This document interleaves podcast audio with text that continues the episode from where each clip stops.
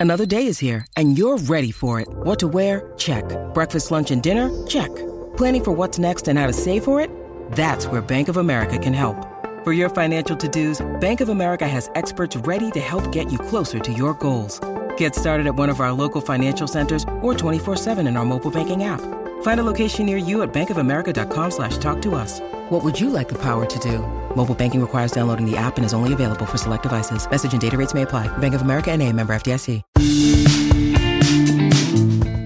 Hello, everybody. I'm Montgomery Jones, and today's featured Wikipedia article is Rod Steiger. Rod Steiger was an American actor known for his intense performances and versatile range. Born on April 14, 1925, in Westhampton, New York, Steiger began his acting career on stage before transitioning to film and television. With a career spanning over five decades, he became one of the most respected and influential actors in the industry.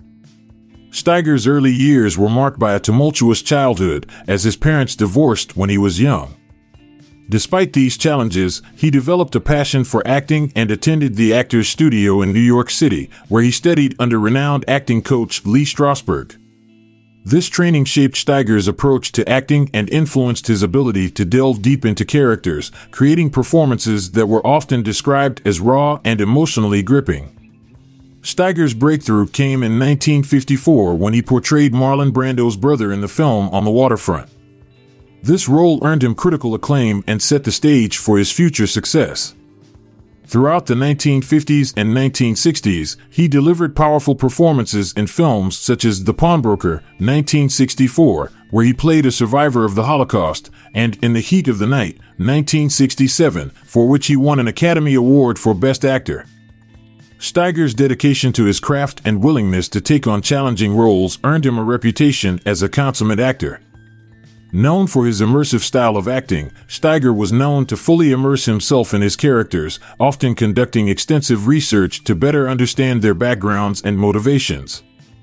This commitment to his roles allowed him to portray a wide array of characters, including real life figures like Al Capone in Al Capone, 1959, and W.C. Fields in W.C. Fields and Me, 1976.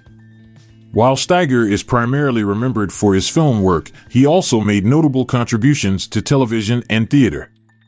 In the 1980s and 1990s, he starred in a string of successful television movies, earning critical acclaim for his performances. Steiger continued to work in theater as well, participating in various stage productions and receiving accolades for his stage performances. Throughout his career, Steiger received numerous awards and nominations for his acting. In addition to his Academy Award win, he was nominated for several other prestigious awards, including multiple Golden Globe nominations and a BAFTA nomination. His contributions to the film industry were recognized with a star on the Hollywood Walk of Fame in 1960.